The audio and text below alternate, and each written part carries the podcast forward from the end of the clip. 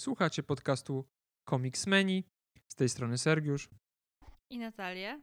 Jak zwykle was oszukaliśmy z tym, że za tydzień usłyszycie kolejny odcinek. Troszeczkę mamy obsuwę, jak zawsze. Ale jak to zawsze, no wynika... ja myślę, że wszyscy się już do tego zdążyli przyzwyczaić, że jak my zapowiadamy, kiedy będzie odcinek, to to jest tak mniej więcej, albo chcielibyśmy, żeby wtedy był, ale no życie jest jakie jest. Życie jest Nobelon, jak to śpiewał poeta. Wynikły różne y, sytuacje takie personalne w naszych życiach, więc nie, nie mogliśmy się wyrobić w zeszłym tygodniu, ale tam kilka dni poślizgu chyba nie będzie takie straszne, biorąc pod uwagę, że film, o którym dzisiaj będziemy mówić, wyszedł jakieś trzy tygodnie temu. Tak, ja, wszyscy, ja myślę, że wszyscy zdążyli już o nim zapomnieć. Ja na przykład zdążyłam, mówiąc szczerze. No ja właśnie też mam trochę ten problem, ale to za chwilę. No, są sprawy ważne i ważniejsze i chyba Loki był No ważniejszy. zdecydowanie był. Mam takie wrażenie. E, No, więc y, dobrze się domyślacie. Chodzi o film The Marvels. I Natalio, chcesz zacząć? W ogóle mnie irytuje to, że. Czy ja rozumiem, że po polsku, tak jakby jak chcieli na siłę przetłumaczyć tytuł, to przynajmniej po prostu usunęli to D, ale samo Marvels jakoś mi totalnie nie leży. Nie, nie, nie pasuje mi to, że jest po prostu tylko Marvels. No w sumie The Beatles jest y, z, z tym D, zostaje w polskiej No ale wersji, z Avengers też w sumie usuwali. Nie było The Avengers. No ale z, nawet po angielsku o, Avengers mówi się po prostu Avengers.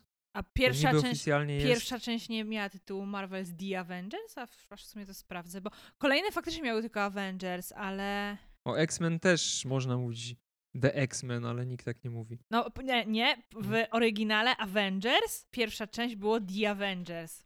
No okej. No, No nieważne. Ja nie mam problemu y, z polskim tłumaczeniem akurat w tym wypadku. Dobrze, że nie przetłumaczyli tego dosłownie no albo w jakiś Wakanda w moim inny sercu. No ale jak, pseudo jak mieliby... kreatywny No sposób. właśnie, jak mieliby to przetłumaczyć dosłownie? Nie wiem, ale pamiętaj o Cats Vegas i o Szklanej Pułapce i wielu innych ciekawych. Nie no, bo to bardziej to jest kwestia tego, że wersjach. Kapitan Marvel jest tłumaczone tylko kapitan, tak? No Marvel już nie tłumaczą, więc byłoby bez sensu, gdyby nagle zaczęli kombinować z tytułem. Mnie to po prostu fascynuje. Żyjemy w XXI wieku. Ja wiem, że Polska może nie jest krajem, w którym angielski jest drugim językiem, nie jest to język urzędowy, ani nic w tym stylu, ale większość ludzi chyba jednak, szczególnie tych, do których kierowane są filmy Marvela, zna angielski, przynajmniej w takim stopniu podstawowym. O, jeszcze W szkole dzieci się jeszcze, uczą od, od jeszcze, kiedy pamiętam angielskiego. Jeszcze byś się Obligatoryjnie. Jeszcze więc... byś się zdziwił. Cieszę się, że Spidermana nie tłumaczą na człowiek pająk. Ale w ogóle Cieszę a się. propos takich rzeczy, spalszczania i tak dalej, e, oglądałam sobie ostatnio Ród Smoka, bo nie jestem w stanie za bardzo oglądać nowych rzeczy, więc e, e, katuję po prostu starocie. I włączyłam, z czystej ciekawości włączyłam go sobie z lektorem, bo Gra o Tron była akurat nie. Ale Gra o Tron był akurat jeden z tych nielicznych seriali, które miały naprawdę dobrego lektora.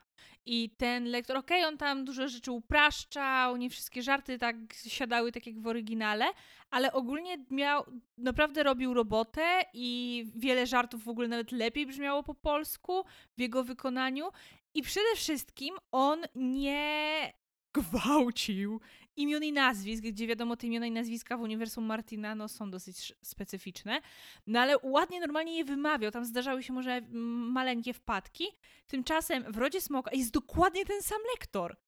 A to, co on w ogóle robi z tymi imionami, to jest jakiś koszmar. A jeszcze co jest najlepsze, na przykład nazwisko Baratheon, pomijając fakt, że on w każdym odcinku wymawia je inaczej, to w ogóle on i wymawia tak, jakby miał sobie język połamać i w ogóle totalnie je modyfikuje, gdzie w grze o tron wymawiał je normalnie. Dla mnie to jest po prostu coś niepojętego. A najlepsze, jak on niektórych rzeczy w ogóle nie tłumaczy. Tak jakby mówi je po angielsku. Ale jak to?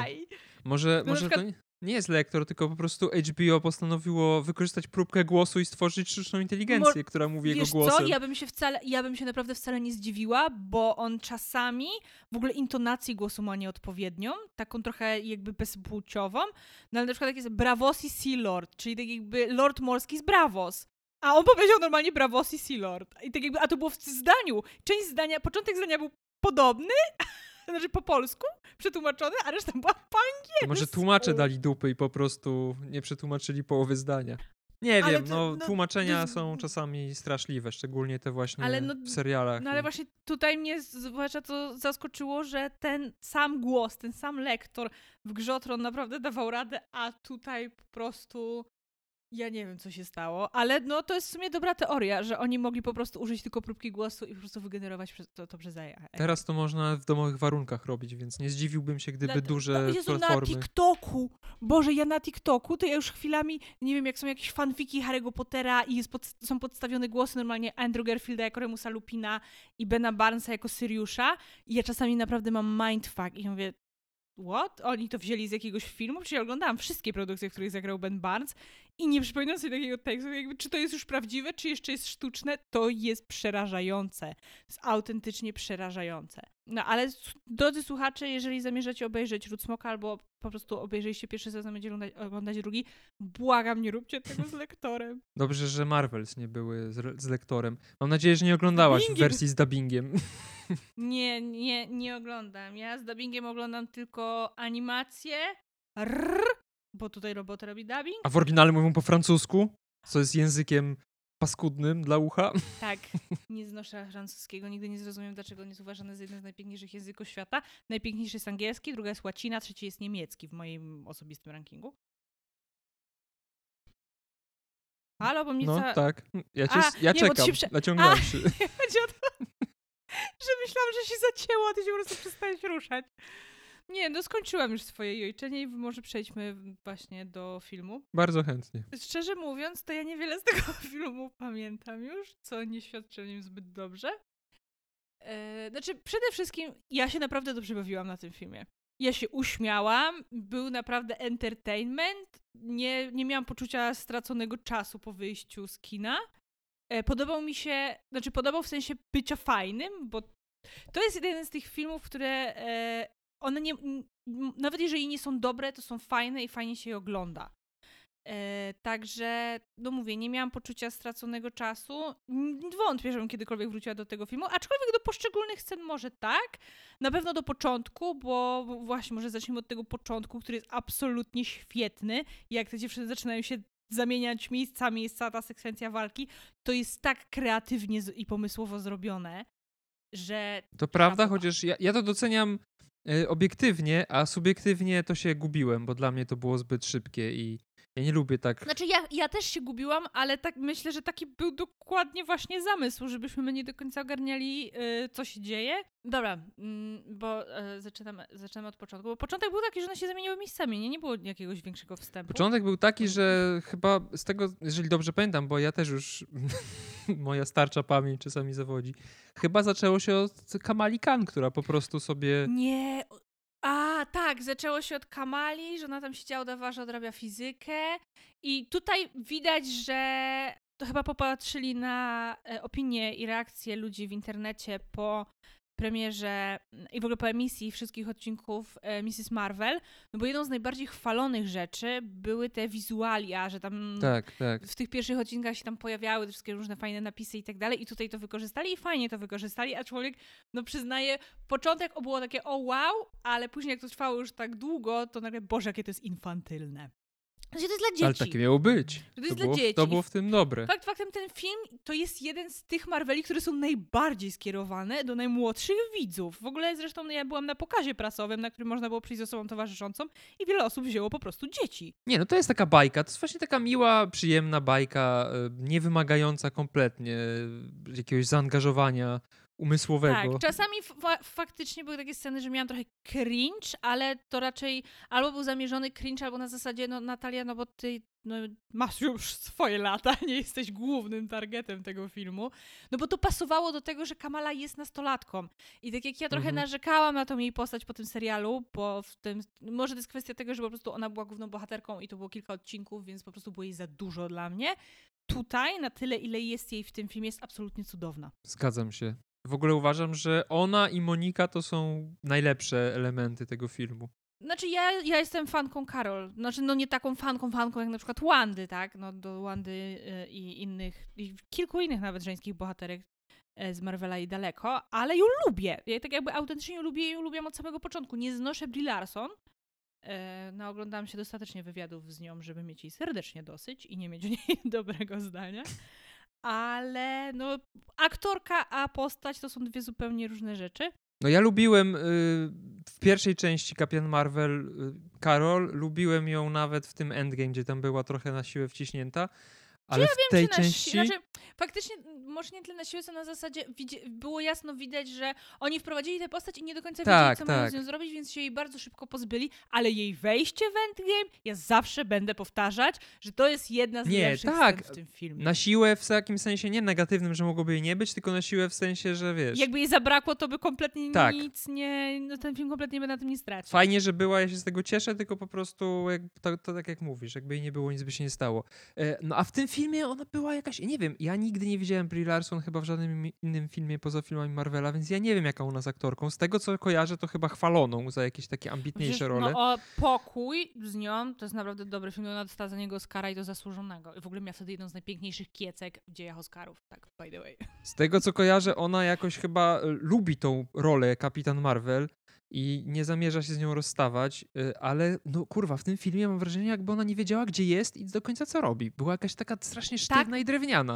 Tak, była tego trochę powodu- drętwa. Największym minusem tego filmu jest paradoksalnie Kapitan Marvel, do której nigdy nie miałem do tej pory zastrzeżeń. Znaczy, ja bym, się, ja bym się czepiała bardziej tutaj aktorstwa, a nie postaci, bo postać wciąż tak, aktorstwa, o aktorstwie mówię. I jak były, dopóki były te sceny, jak one są we trzy i one się tam kumplują i ona miała być tą cool Carol, to było spoko. W momencie, kiedy ona wjeżdżała Carol superbohaterka, to się pojawiał problem, bo faktycznie Brie Larson sprawiała wrażenie, jakby była sztyw, jakby była zestresowana i nie do końca w ogóle Mhm. wiedziała, co się dzieje. Tak.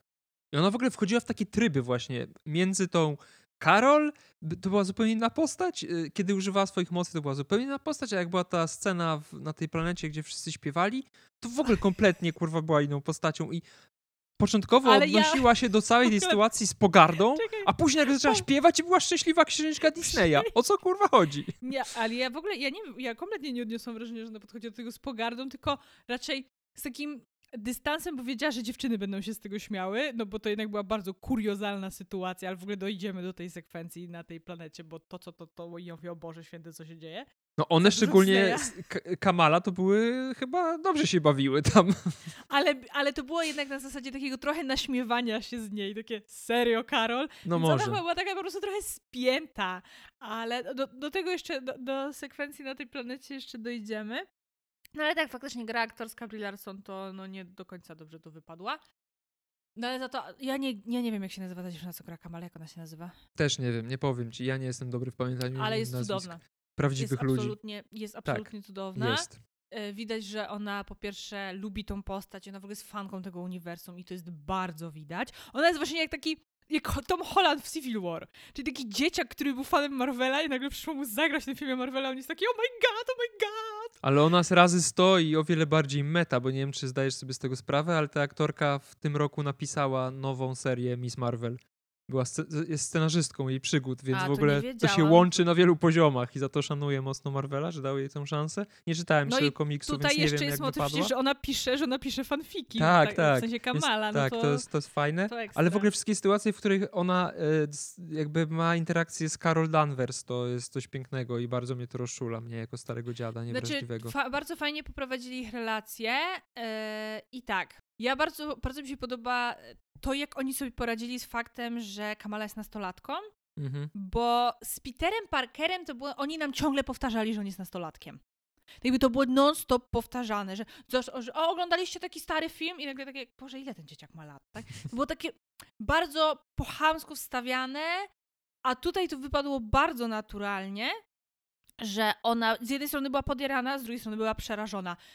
Ja nie wiem dlaczego, ale mi bardzo zapadła w pamięć ta scena, jak e, one były w domu Kamali, to jest początek filmu. Tak. I Karol wystrzeliła do góry i wi- wiadomo, że jak one się zamienią miejscami, no to Kamala nie umie latać. Mhm. I, no I wtedy Nick Fury do Moniki, że ty się lepiej szybko naucz latać, bo jeżeli tego nie zrobisz, to Kamala nie dożyje studniówki.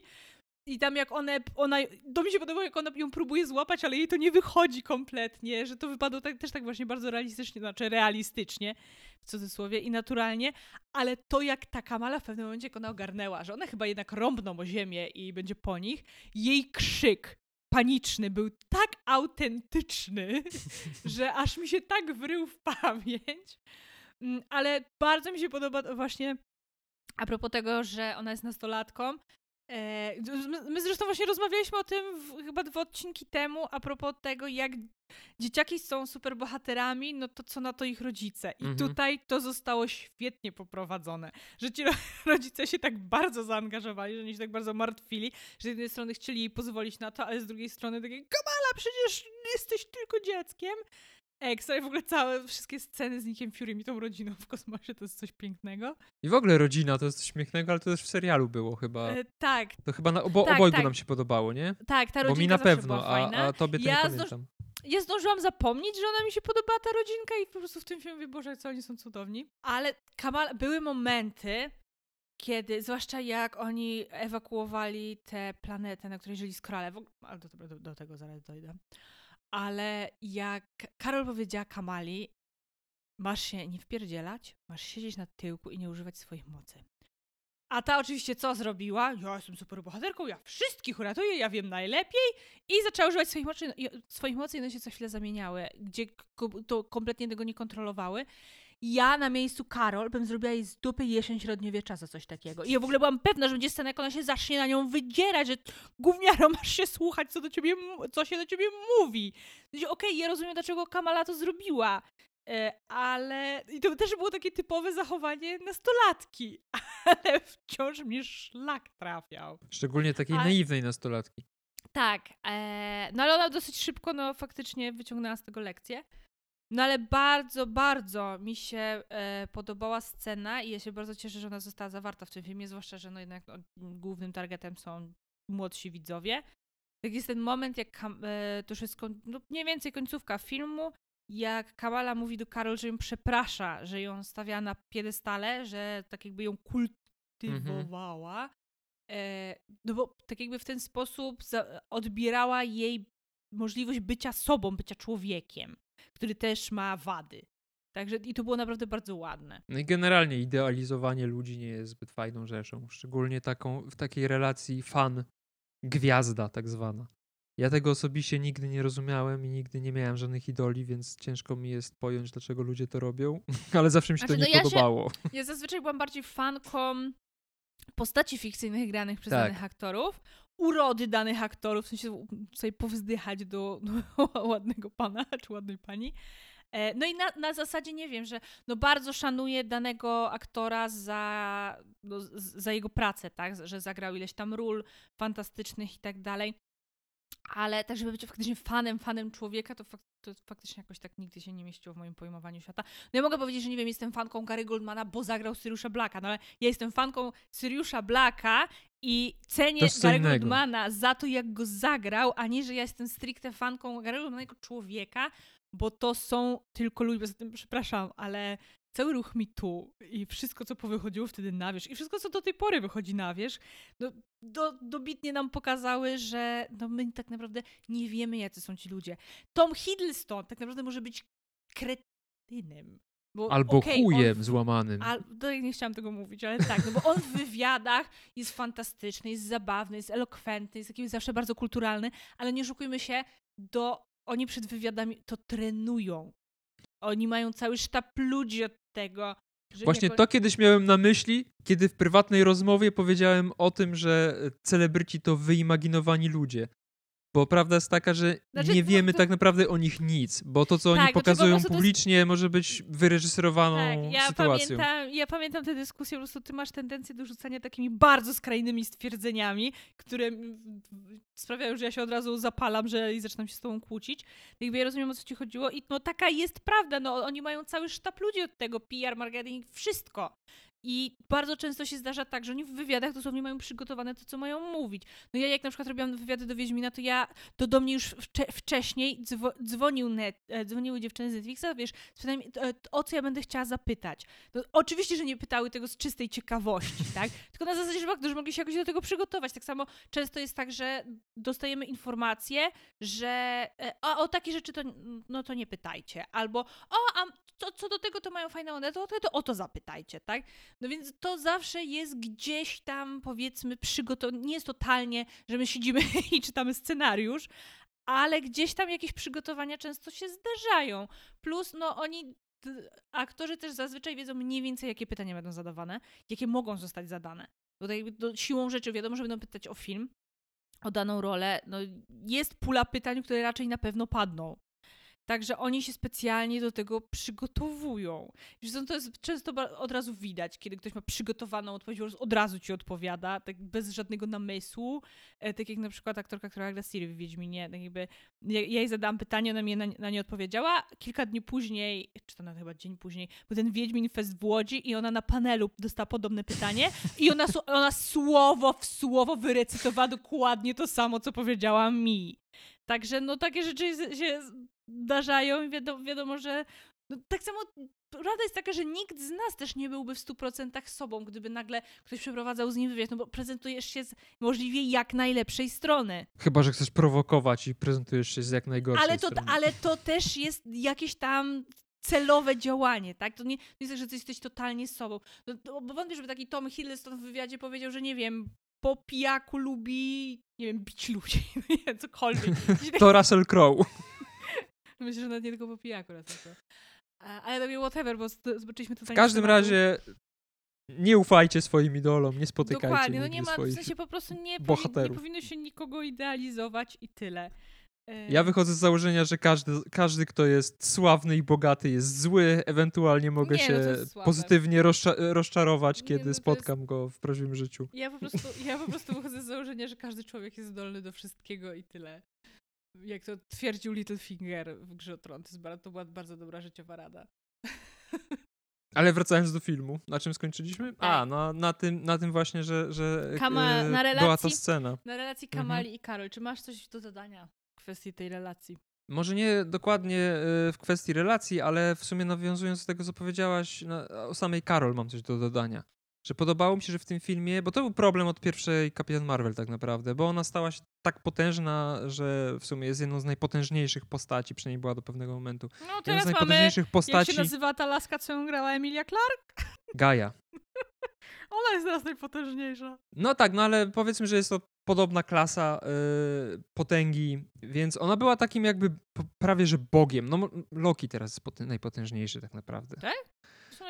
No. Zależy pod jakim względem. No jakby mu Karol przyłożyła w twarz, to by mu ta Nie, twarz no tak, odpadła. tak, to prawda, ale, ale on jak, jakby może manipulować strumieniem czasu, więc to jest chyba większa moc mimo wszystko niż to, co posiada Karol Danvers. No ale w każdym razie była potężnym potężną wojowniczką, potężną superbohaterką. No Brie Larson uparcie podczas e, promocji Endgame twierdziła, że ona jest najpotężniejszą postacią. I tutaj... Jest w sumie takim marvelowskim Supermanem, mm -hmm. jakby nie patrzeć. Rozbija statki kosmiczne wielkości bloku mieszkalnego gołymi rękami. gdybyś miała się zmierzyć z Wandą, ona jest na pewno silniejsza od Wandy. Tak, no to, Ale są to różne poziomy Kevin tej mocy. Nie? potwierdził, że okej, okay, jeżeli chodzi o stricte siłę, no to tutaj można tylko dywagować nad Karol i Torem. A Hulk? Chociaż w sumie, a właśnie, Hulk też powinien się... Chociaż Hulk teraz jest słabiakiem. Ale jeżeli chodzi o postać najpotężniejszą, czyli taką w starciu, z którą mało kto miałby szansę, to to jest Wanda. A było to za czasów Endgame, przed WandaVision. No, ale w, w, wracając do tego, o czym mówiłem, właśnie to był dla mnie zawsze problem, że ona jest tak potężna i ona jest taka w sumie, no właśnie taka troszeczkę wyidealizowana y, jako postać. A ten film pokazał to, że ona nie jest wcale taka doskonała, bo mimo tych swoich potężnych mocy popełniła poważny błąd, jeśli no. chodzi o wyzwolenie na siłę Kree. I to było fajnie, to, to, mi się podobało. Znaczy, bo to jest taki bardzo utarty motyw. Tak, to nie jest nic odkrywczego, ale... ale... ogólnie ja lubię zazwyczaj, czyli e, uszczęśliwianie ludzi na siłę. Że to nie jest znaczy, tak, że ty no, tak, przyjdziesz, tak, tak. posprzątasz i sobie idziesz bo ci ludzie muszą jakoś dalej żyć i bardzo często się zdarza tak, no, na przykład ten wątek się w Grze o Tron bardzo często przewijał i w, zarówno w książkach, jak i w serialu z Daenerys.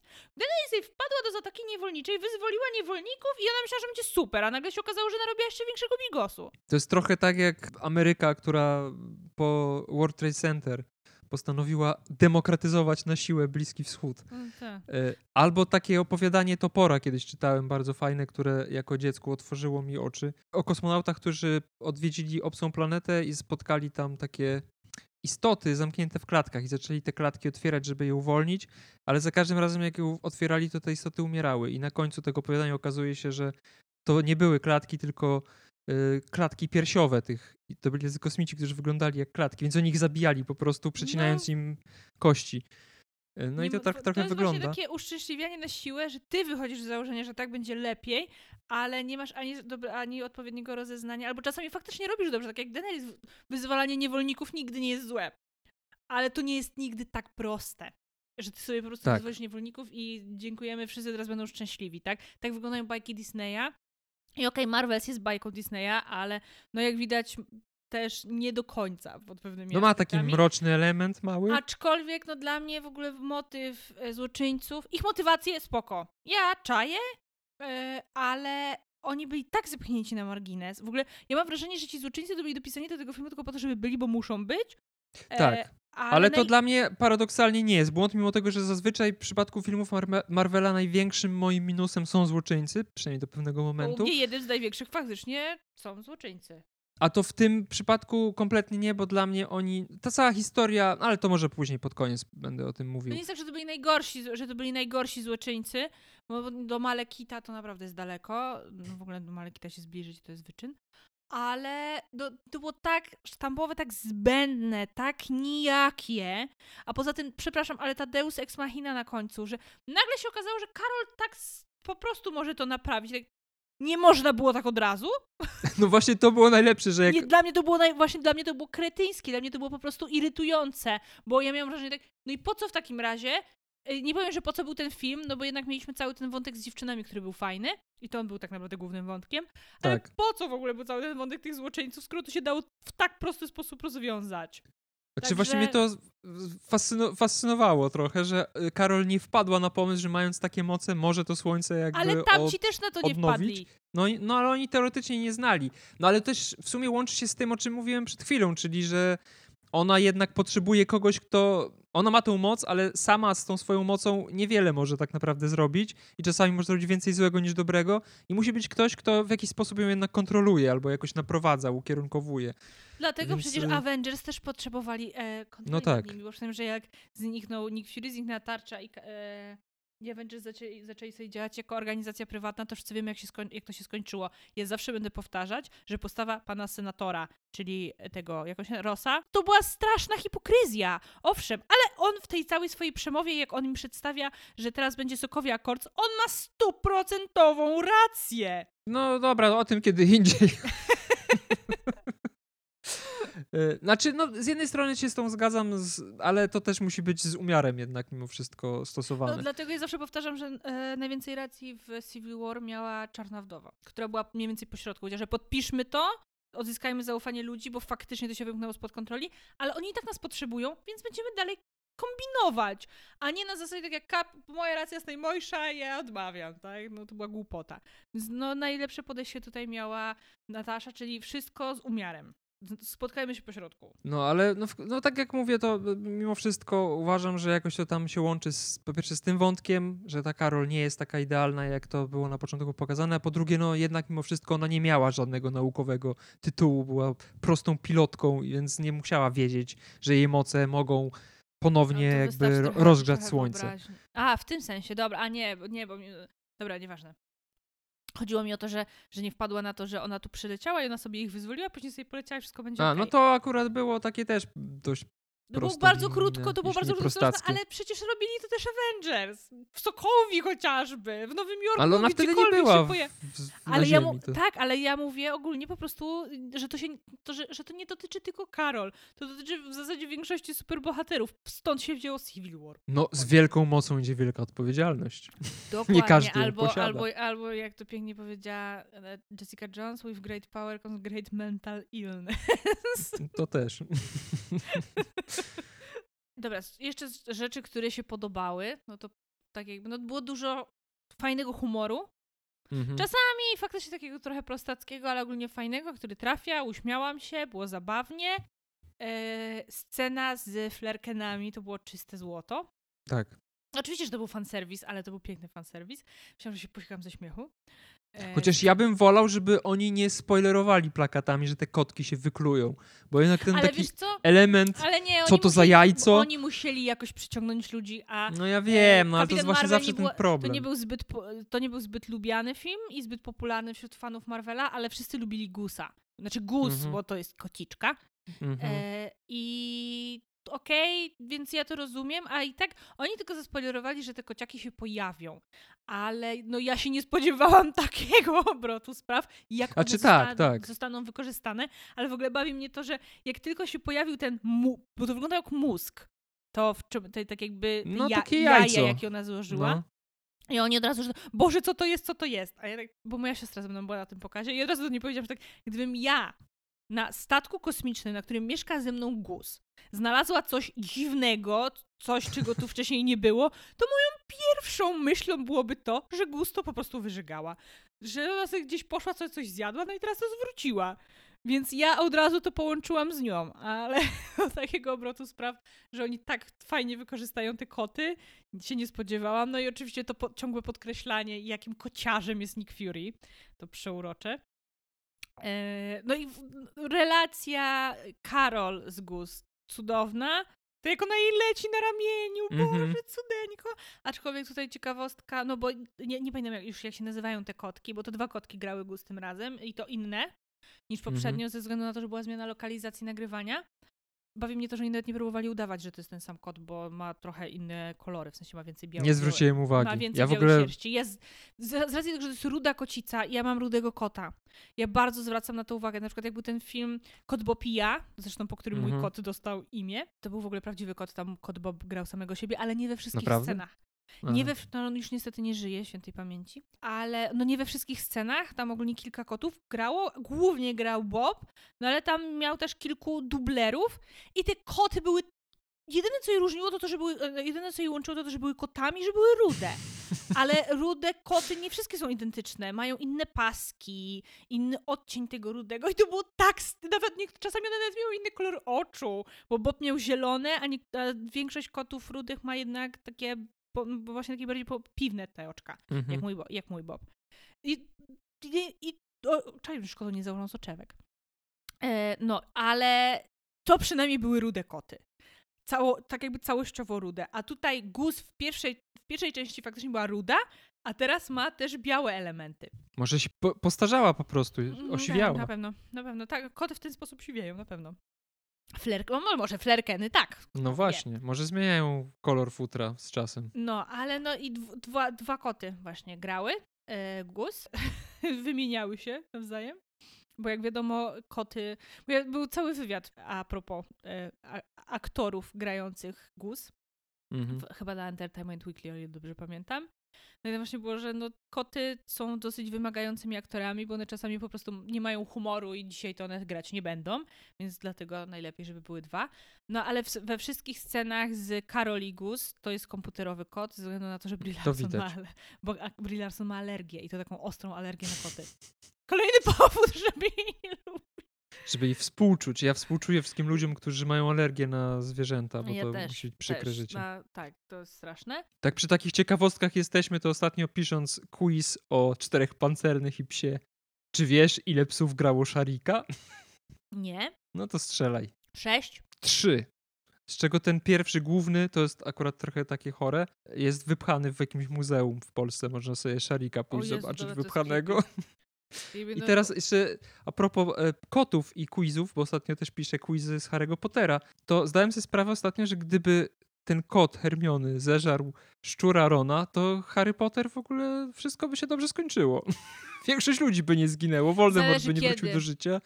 Zależy kiedy, ze względu na to, że gdyby zeżarł Petera Pettigrew, zanim oni zdążyli udowodnić, że Sirius jest niewinny, no to No wciąż, dobra. to wciąż Voldemort by się nie odrodził, no to by słabo się po prostu skończyło dla, Siriusza, ale taki był plan. Jakby, bo to nie jest tak, że, ha, że Sirius uciekł z Azkabanu po to, żeby Harry się dowiedział, że po to, żeby świat się dowiedział, że on jest niewinny i po to, żeby on wychowywał Harego. On miał to wszystko w dupie. Jedyne, co No go tak. obchodziło, to zabicie Petera Pettigrew. I przecież Krzywołap po to cały czas, przez cały rok ganiał Petera Pettigrew, bo Racja. Krzywołap się przyjaźnił z Syriuszem. I on miał wy... bo on nie chciał zjeść tego szczura, on go chciał capnąć i zanieść do Syriusza, Mhm. żeby Syriusz mógł go po prostu zabić. Dla Syriusza liczyło się tylko i wyłącznie zabicie Petera Ja obstawiam, że on zabiłby Petera i on by się nawet nie obejrzał za bardzo na Harego. Ewentualnie żyłby sobie jako pies i tam doglądał Harego, albo po prostu popełnił, popełnił samobójstwo, co, coś w tym stylu.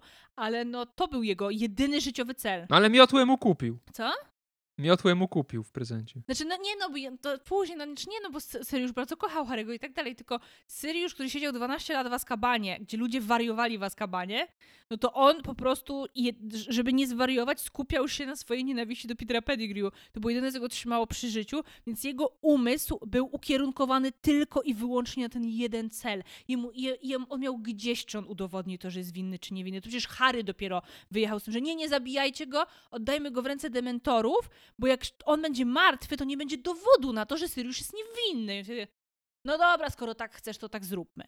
E, I dopiero wtedy Syriusz, ej, w sumie to mógłbym być faktycznie twoim ojcem chrzestnym, tak? Mógłbyś zamieszkać ze mną i tak dalej. On się dopiero wtedy obudził. W ogóle w książce to też jest fajnie opisane, że Syriusz, on kompletnie, nawet jak on już jest ta scena we wrzeszczącej chacie, on kompletnie średnio zwraca uwagę w ogóle na nich wszystkich. Tam Remus Lupin snuje tą całą opowieść o huncwotach i tak dalej, i tak dalej.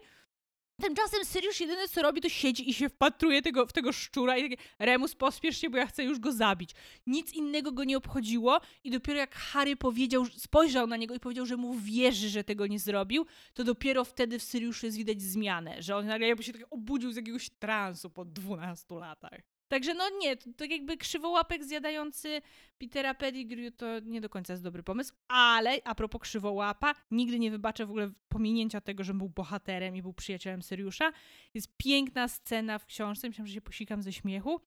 Jak, Har- jak oni przychodzą do tej wrzeszczącej chaty i tam Harry jak zobaczył Syriusza, to się rzucił na niego, rzucił go na ziemię i tam, że go zabije. No i Harry faktycznie stał nad nim z różdżką i już był gotów faktycznie go zabić.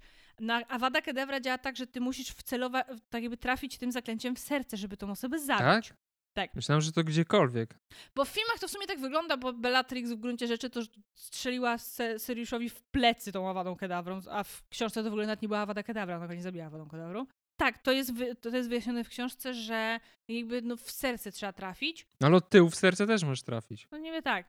No ale właśnie jak Syriusz już leżał, to żeby Harry go nie zabił, krzywołap na niego wskoczył, położył się na nim i O. zakrył go własnym ciałkiem. Uroczy kotek. No, No kotki są fajne. Dlatego e, właśnie ja rozumiem, e, rozumiem ten zamysł marketingowy, żeby te kotki wrzucić na plakat, wrzucić na jakiś tam efekt na Instagramie i w ogóle zrobić z nich maskotkę filmu, ale mimo wszystko trochę mnie to denerwowało. Bo... No, że prawda jest No taka, że jednak- mogli grać samą głos. Samą głos mogli Tak, grać. tak. E, To by moim zdaniem i tak wystarczyło. W ogóle uwielbiam to, że oni przeprowadzali z nią wywiady, zresztą przy pierwszej części też. No ale jednak no, trochę zaspoilerowali to, że, że te kotki się wykluły. No ale z drugiej strony faktycznie tego się nie spodziewałem, w jaki sposób wykorzystają te kotki. Ja i to było ham- wspaniałe. Bardzo chamsko o- ograłam to art- w artykule, jak zrobiłam, dałam tytuł, że w The Marvels pojawi się nowa drużyna superbohaterów. A chodziło o, o Guz i jej rodzinkę. No nie okłamałam, nie okłamałam, Nie, no, no, ale, no nie, no. no ale jednak Gdyby nie oni, to zginęłoby wskazywał- bardzo wielu ludzi. tytuł wskazywał coś innego. Po, poza tym, koniec końców, tak jakby została zajawiona inna drużyna, nowa drużyna superbohaterów w tym filmie. Też prawda. To Ale prawda. do tego dojdziemy. Ale dobra, wracając do samego filmu, to by było chyba na tyle z rzeczy, które mi się podobały w tym filmie. W sensie, że się dobrze bawiłam, humor był fajny, relacja między dziewczynami była fajna. I taki ogólnie miał dobry vibe ten film. A, i Nick Fury znowu się w końcu zachowywał jak Nick Fury, a nie był starym, smutnym dziadem. Właśnie, ja mam pytanie w związku z tym. Kiedy dzieje się Secret Wars? Bo ja nie rozumiem. Czy to jest właśnie- przed, czy to ja jest po? Tego, ja do tego chciałam dojść przy minusach, bo ja już w trakcie seansu mówię tak, aha, czyli my udajemy, że Secret Wars nie powstało? O, nie Secret Wars, tylko Secret Invasion. Tak, Secret Invasion, ale tak jakby wychodzimy z założenia, że to nigdy nie powstało, bo nic nie padło a propos tego, czy to się dzieje wcześniej, czy to się dzieje później, e, w ogóle o co tu chodzi i na przykład Może też, ten serial to jest inna rzeczywistość po prostu, alternatywna. e, Możliwe, albo no tak, można stwierdzić, że dobra, to się tak bardzo nie udało, że to wywalamy, jak na początku przecież wszyscy twierdzili, że, zrobi, że twórcy Szybkich i Wściekłych zrobili z Tokyo Drift, że udawali, że ten film w ogóle nigdy nie powstał. Później, później to zostało jednak naprawione. Ale e, no ja bym nie, ja bym nie narzekała, gdyby kazali nam udawać, że Secret Invasion nie istnieje. Ale tak samo właśnie jak jest ten motyw, że pojawia się ta planeta zamieszkiwana przez Skroli. No przepraszam, Mhm. oni przypadkiem w Secret Invasion nie jojczyli cały czas, że oni nie mają gdzie mieszkać? Nie, im bardziej chodziło o to, że nie mają ojczyzny, a to, a to że są rozstrzeleni po całej galaktyce i zamieszkują jakieś małe planetki, to jest inna sprawa. A, okej, Po bo ja to źle, w takim razie to źle zrozumiałam, bo ja to zrozumiałam, że ci skrale, co żyli na Ziemi, to są wszyscy skrale, są i Nie, że nie, oni nie nie. mają gdzie mieszkać, oni nie mają się gdzie podziać. Okej, czyli to po prostu ja źle zrozumiałam. Tu zwracam honor, ale druga kwestia... Zresztą ten imperator, który tam się pojawia w tym filmie, był wspomniany w Secret Invasion, z tego co pamiętam. Jego imię Możliwe. pada w serialu. Ale e, kolejna kwestia. Ja zawsze szanuję, jeżeli twórcy, zwłaszcza w kinie rozrywkowym, słuchają swoich fanów. I na przykład jak ludzie w internecie bardzo im wypominają jakąś kwestię, która im nie leży, i oni później próbują jakoś to tam naprawić.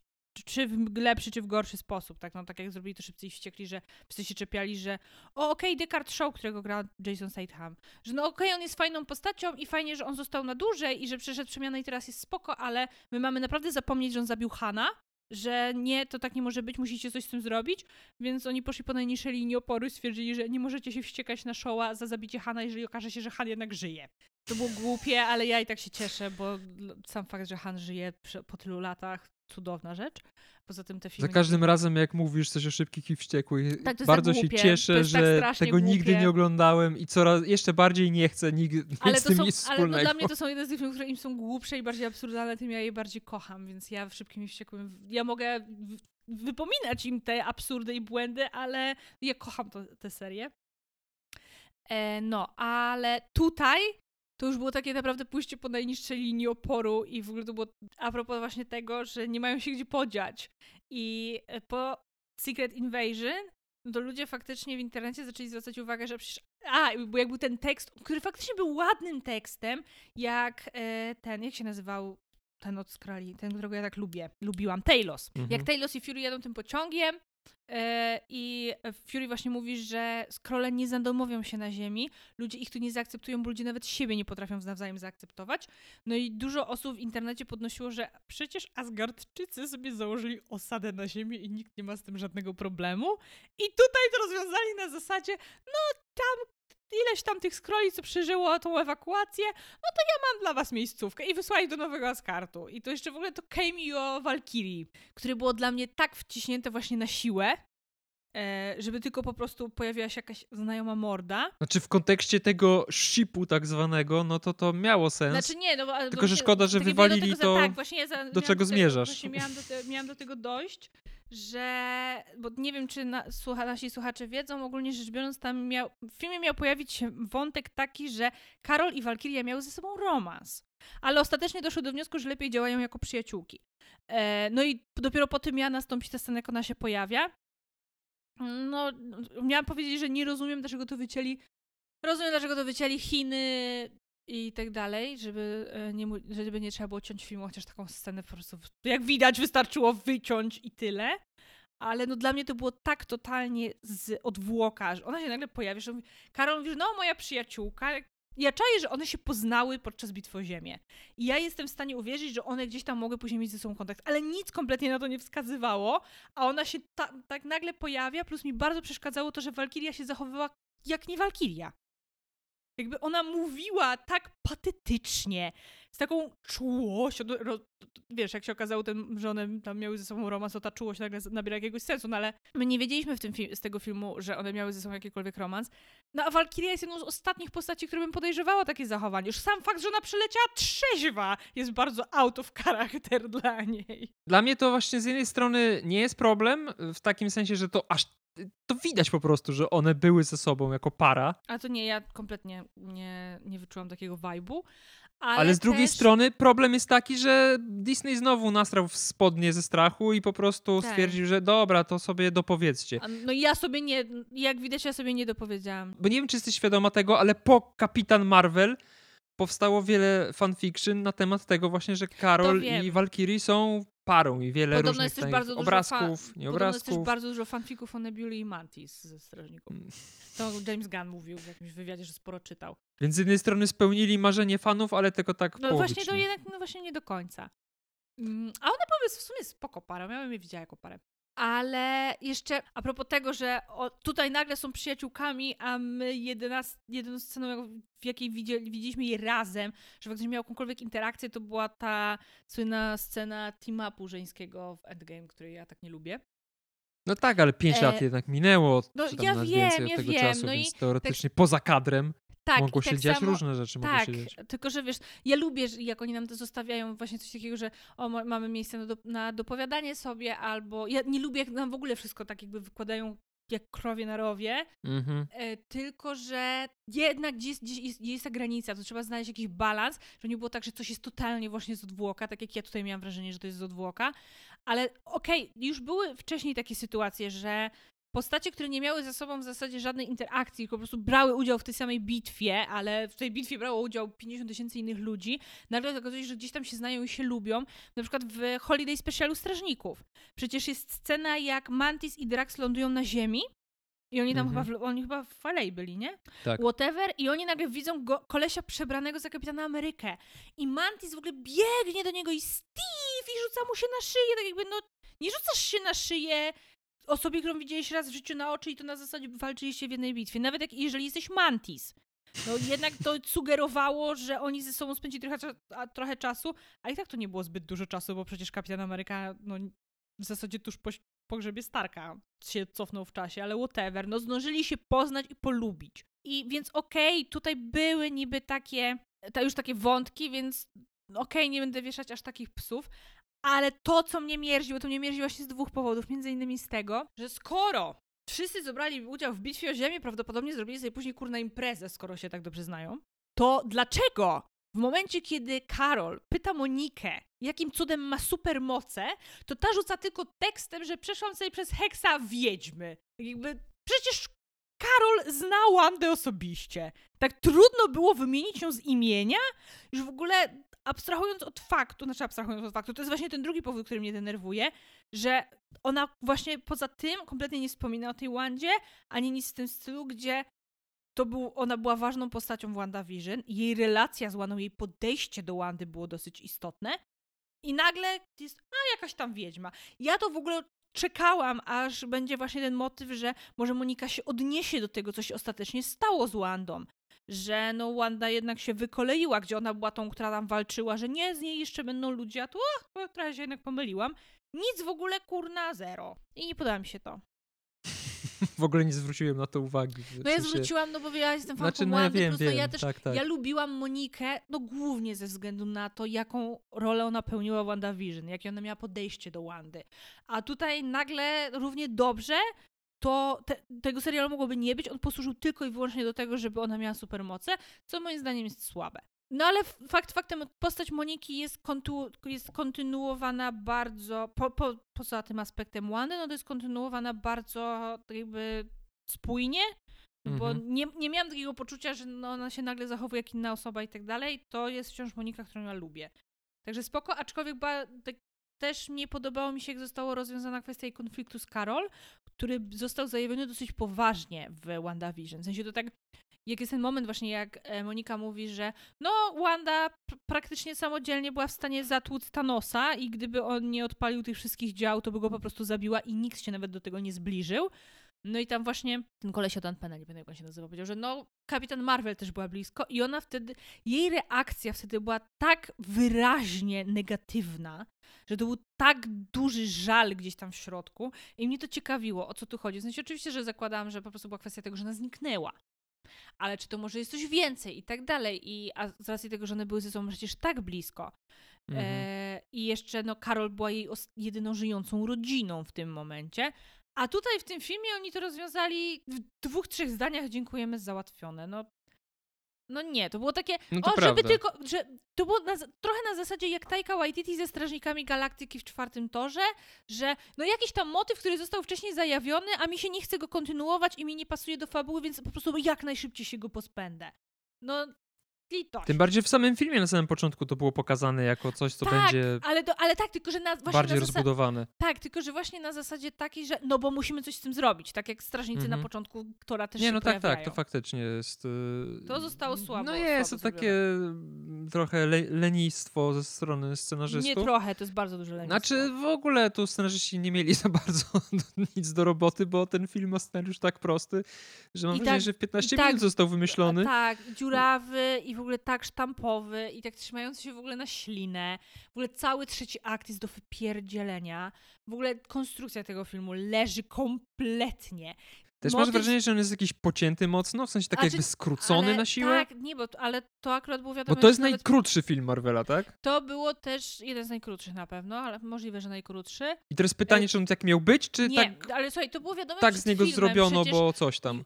e, Ile było mówione o dokrętkach, o, o cięciu tego filmu, o przerabianiu go i tak dalej. To było wiadomo, że z tego prawdopodobnie wyszedł koszmarek, bo oni go cięli non-stop. Oni go po prostu co chwila przerabiali i tak dalej.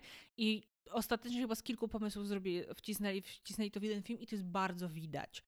Zwłaszcza ten trzeci akt, który właśnie leży kompletnie. I jak jest ten moment z e, poświęceniem się Moniki, to jest w ogóle tak na siłę wciśnięte tylko po to, żeby ją przerzucić tam do tego, do tej innej rzeczywistości, do której dojdziemy, że to po prostu aż, no mówię, to klejone totalnie na ślinę, ale w ogóle też był tak anticlimatic ten moment, że ja przecież jestem naczelną płaczką, mnie jest bardzo łatwo wzruszyć. Mnie, ja naprawdę lubię Monikę i ja lubiłam tą energię tych dziewczyn, a i to jej zniknięcie i tak dalej nie zbudziło we mnie żadnej, a najmniejszej emocji. No i to o czym świadczy. Tym bardziej, że raczej nie świadczyło o tym, że zginie, bo oczywiste było, że nie zginie, więc Ale słuchaj, no postać nie musi ginąć, żeby mnie poruszyła scena. Przecież jak oglądałam Infinity War i Thanos pstryknął palcami, no to ja wiedząc, że będzie Endgame i że się tam trochę poczytałam, jak to jest w komiksach, ja oczywiście, wie, że wiedziałam, że oni ich przywrócą. Nie zmieniło to faktu, że wyłam jak małe dziecko, bo kluczem jest ogranie danej sceny. To jak ty ją nagrasz, jak ją przedstawisz, a to tutaj po prostu zostało zrobione totalnie, no pierdziel się. No i tak samo w ogóle z tą, z tą laską złoczyńcą, gdzie one, ja nie wiem w końcu, one ją w ogóle zabiły, one ją pokonały, co one w ogóle z nią zrobiły, bo to się też w pewnym momencie urywa. To masz, jest kilka nawet właśnie takich motywów w tym filmie, które one co mi nagle zniknęły. nie no, ona w chyba sumie sama się zabiła, nie? Ja Wykorzystując... Nie wiem. Ja Tak, tak, ona wy- wykorzystała te, te bransolety i zginęła jakby, nie... No ta moc ją po prostu zniszczyła. To ja średnio to, ja średnio to ogarnęłam. Tak, przynajmniej ja tak pamiętam, nie, może zapomniałem, trochę czasu Jak minęło. one tłumaczyły to wszystko, na czym polegają ich moce, na czym to polega, że te moce ze są, są ze sobą połączone i dlaczego one się zamieniają miejscami. Ja siedziałam tak, ja nic, nic z tego nie rozumiem, w sumie nawet nie, nie chce mi się tego rozumieć. Ja po prostu będę sobie oglądała ten film, niech on sobie leci, ale ja się nie będę zagłębiała w to, czy to ma sens, co one tam tłumaczą z tymi mocami, bo ja sama nie jestem w stanie ogarnąć, na czym polegają te ich moce i tak dalej. Mówię, to nie obchodzi mnie to. To i tak się pewnie kupy nie trzyma. Właśnie to jest interesujące, bo jak wiesz, ja ogólnie im lepsza historia, tym wyżej oceniam film. Jak są filmy, które mają pretekstowy scenariusz, to raczej nie A mam tutaj zbyt jest, dobrego ten, zdania na ich tak temat. pretekst. Wszy, Tak, fabuła jest jest, po bardzo. prostu tylko po to, żeby była. Ale- W sensie ten film powstał tylko Tak. i wy... Cały film jest on po to, żeby powstał tylko był. po to, żeby zrobić team-up dziewczyn. I tyle. Tak jakby on nie miał Tak. żadnego innego celu. No i żeby troszkę zbliżyć całą tą sagę do tego mm, przemieszania się światów, powiedzmy, że gdzieś tam jest jednak mimo wszystko. Z jednej strony mogłoby go nie być, tego filmu może nie oglądać, no bo nic, kwestia jest nic taka, się nie że- dzieje, jeśli chodzi tak, o wiedzę na temat. nie wniósł nic multiversum? bardzo znaczącego do tego multiversum. Że Tylko zrobił mały kroczek naprzód tej historii po prostu. tak, bez niego, ale bez niego też byśmy się obeszli. Tak, no bo tak naprawdę jedna scena ma tylko znaczenie dla przyszłości świata, ale z drugiej strony klimat tego filmu mimo wszystko, mimo tego, że jest infantylny, mimo tego, że to jest bajka, mimo tego, że to jest przewidywalna historyjka prosta, pisana na kolanie w 15 minut, ma coś z takich niezobowiązujących, prostych komiksów. Tak, bo I to mi się podoba w tym taka, filmie najbardziej. Tutaj to, że on jest właśnie taki pretekstowy, że jest głupkowaty, że jest infantylny, że to się w sumie wszystko trzyma totalnie na ślinę i na słowo honoru, że tylko żebyśmy się pośmiali, pobawili i jest dużo, naprawdę jest dużo tego humoru, to to nie jest na zasadzie jak było z e, czwartym Torem chociażby. I jak w ogóle z wieloma produkcjami su superbohaterskimi, nie tylko Marvela w ostatnich latach, że ten film ma dobry vibe. Mhm. On jest taki lekki w tym Tak. wszystkim. On jest przyjemny, po prostu ogląda się to, nie, nie, ani nie dłuży, nawet sceny walki mnie specjalnie nie nużyły, Tak, mimo tego, że mi jest to bardzo bardzo dużo. szybko zleciał ten film. Bardzo szybko mi zleciał ten film. No i nie masz, nie, ja ani razu chyba nie miałam takiego poczucia, że oni na siłę próbują być zabawni, na siłę próbują być cool, próbują być tacy leccy, albo że o, no ten film jest lekki, żeby zakryć to, że jest głupi, tak? Nie, tak jakby ja miałam wrażenie, że faktycznie ten film z założenia gdzieś tam, powiedzmy, poza tymi niektórymi aspektami typu złoczyńcy i tak dalej, on miał być taki lekki i niezobowiązujący, także no tutaj faktycznie to gdzieś tam, gdzieś tam działa na jego korzyść, no bo gdyby, gdyby nie to, to no bardzo bym zjechała ten film. No dla mnie to jest taka właśnie historia, jak na przykład masz jakąś serię kilkunastozeszytową i w tej serii jest taki mini story arc, na przykład składający się z dwóch, trzech zeszytów. I on kompletnie tak naprawdę nie ma znaczenia dla całej tej serii. Można by fajnie. nie przeczytać tych trzech numerów, nic się nie stanie. To jest po prostu fragment większej historii, ale nie jest to jakiś kluczowy element tej historii. Ale jest fajnie, jest głupkowaty, jest śmieszny. Ten motyw z tymi kotkami, które, w których wnętrznościach y, teleportują ludzi na Ziemię, no to jest rodem wzięty z tego typu właśnie komiksów, gdzie tak naprawdę nie ma żadnej stawki i nie martwisz się o to, czy główny bohater przeżyje, czy Ziemia zostanie zniszczona, bo doskonale wiesz, że wszyscy przeżyją i wszystko skończy się szczęśliwie, tylko chodzi o to, co tam w środku jest w tej historii. I ten no, film taki trochę jest. Dokładnie taką, a już w ogóle z założenia taką produkcją jest Holiday Special Strażników. Tak, to jest coś w tym Czyli stylu dla mnie, to co prawda. wniósł, to informacje o tym, że Mantis jest siostrą Starlorda, ale to Mhm. wystarczyło dać po prostu jedną dodatkową Tak. scenę w Strażnikach e, Trójce. Ale no ten film, on tak jakby Holiday Special z założenia jest czymś takim, czymś totalnie niepotrzebnym, co macie tylko zrobić dobrze na serduszku, tylko no różnica między Marvels a Holiday Specialem jest taka, że Holiday Special jest naprawdę dobrym filmem. On jest No dobrze i- skonstruowany, no tak. jest dobrze napisany i tak dalej, jest przemyślany. Ale tak, no, a propos właśnie tego, o czym mówisz, że no nie wszystko musi, Bóg wie jak rozszerzać to uniwersum. Nie, nie wszystkie produkcje też muszą coś wnosić Tak. do naszego życia. Nie No wszystkie to muszą być Endgame. Szybkich i wściekłych. No. Albo Infinity ogóle- War. Prawda jest taka, że gdyby każdy film był Endgame Infinity War, to one by nie działały po prostu. Tak. Przestałyby działać. To jest y, taki, taka chwila oddechu przyjemna y, i też ten złoczyńca przez to mi, mnie nie mierzi, bo właśnie to jest Znaczy, po prostu nie, i element, tak mierzi, element fabuły. To jest złoczyńca, który musi być i jakieś, tyle. Przynajmniej, ale przynajmniej jakieś wymogi, jakieś, jakąś strukturę trzeba zachować, żeby to przynajmniej był dobry film, bo ja nie nazwę Marvel za dobrym filmem. To jest fajny film, naprawdę fajnie mi się go oglądało. Kiedyś może jak będę miała kaca i nie będę w stanie oglądać niczego, przy czym trzeba myśleć, to sobie to odpalę, przynajmniej się pośmieję. Ale no nie nazwę tego dobrym filmem, no bo jednak ja w przeciwieństwie do ciebie, jak już nieraz o tym rozmawialiśmy, no ja jednak biorę pod uwagę aspekty też tych, czysto techniczne, tak? Ja w ogóle. Dla mnie to jest trzeciorzędna sprawa. Ale w sumie masz rację. Jedna rzecz mi się w, tym, w tej pani złoczyńczyni nie podobała. Ona jak te dwie poprzednie planety, w sensie tą planetę Scrolli i planetę tego śpiewającego księcia, chciała tam zabrać im te surowce, to ona próbowała mimo wszystko jednak pójść na jakiś kompromis z nimi, nie? W sensie oferowała im coś tam w zamian, czy przynajmniej tak dobrze pamiętam? Było chyba coś takiego. Chciała na jakiś- to nie było na zasadzie, jakiś rodzeń. Blef? To, chyba nawet w Nie pewnym wiem, momencie, ale w każdym razie chociaż momencie, próbowała. Tak, to Karol im chyba w pewnym momencie powiedziała, że to była zasadzka, że to był blef, że Okej, chciała- ale chociaż próbowała, a, a Ziemię chciała po prostu przyjść i zabrać słońce, nie Ale mówiąc nie, nawet bo to, słowa. nie, ale to była kwestia taka, że ze względu na to, że Ziemia była bliska sercu Karol. Bo ona nie A, czy to była zemsta? Tak, bo jej nie chodziło, bo tak jakby ja narzekałam, że, to, że ta Deus Ex Machina na końcu, że nagle się okazało, że Karol tak po prostu mogła to naprawić i czy nie można było tak od początku. No tutaj fakt faktem muszę delikatnie zwrócić odrobinkę honoru, że przynajmniej tej głównej lasce, tej głównej złoczyńczyni, czy jak tam, jaki jest feminatyw na złoczyńcę, e, jej nie chodziło tylko o naprawienie sytuacji, ale też na, o zemstę na Karol. I to jest wyartykułowane wprost w filmie, że ona chce uderzyć w to, na czym Karol najbardziej zależy. To, dobra, Więc- to cofam, przeoczyłem. Tak, więc było, więc ona dlatego stwierdziła, że uderzy w ziemię. Zachłanna, chce zabrać nam słońce. Ale w ogóle jeszcze e, ta planeta z tym księciem, to było tak cringe'owe, to było tak plastikowe, to było tak przegięte, ale to było specjalnie przegięte, Tak, tak. że ja się, no- normalnie aż mnie skręcało w fotelu, ale bawiłam się wyśmienicie. No ja, człowiek, który nienawidzi musicali i gdyby mógł, to by wszystkie wymazał z istnienia. Y, Nie, nie czułem y, dyskomfortu Ja oglądając ten czułam, fragment, ale to więc... był taki dyskomfort na zasadzie fajnego dyskomfortu i w ogóle kiecka Karol była fantastyczna. No dobra, coś jeszcze? Bo ja patrzę w swoje notatki i chyba wszystko Nie, powiedzieliśmy. no to chyba przejdźmy do. No właśnie tak już też myślałam, że przejść do scen po napisach, bo ja ciągle będę podkreślać, że ta scena ostatnia to powinna być scena po napisach, bo ona nawet wygląda tak jak uważam. scena po napisach. Ja nie wiem, czemu oni jej nie dali jako scenę po napisach. Poza tym była trochę hołdem tym scenom po napisach z pierwszych filmów MCU, Tak. więc... y, Ja, tak jak chyba zresztą ci pisałam, albo mówiłam w poprzednim odcinku, że pierwsza scena po napisach jest taka typowo dla ciebie, druga jest typowo dla mnie. Tak wiem, że ty powiedziałeś, że obie, ci, że obie są dla ciebie ci się podobały, ale no nieraz już wspominałeś, o, że chciałbyś ten, tak jakby ten, ten motyw. I w ogóle jeden z naszych słuchaczy po premierze filmu, po, po tym jak obejrzał film, to do mnie napisał, że no masz swoją odpowiedź, bo ja e, rzuciłam to pytanie w właśnie jednym z naszych odcinków, że a co mają Young Avengers wspólnego z Marvel? to właśnie mi napisał, teraz już wiesz, co mają Young Avengers wspólnego z Marvel. Że pozdrawiam słuchacza. Pierwsza ta pseudoscena po napisach yy, no, podobała mi się z tego powodu, że Young Avengers jakby już są tutaj oficjalnie powiedzmy potwierdzeni. E, no i zawsze miło zobaczyć pieska Lakiego i Kate tak. Bishop.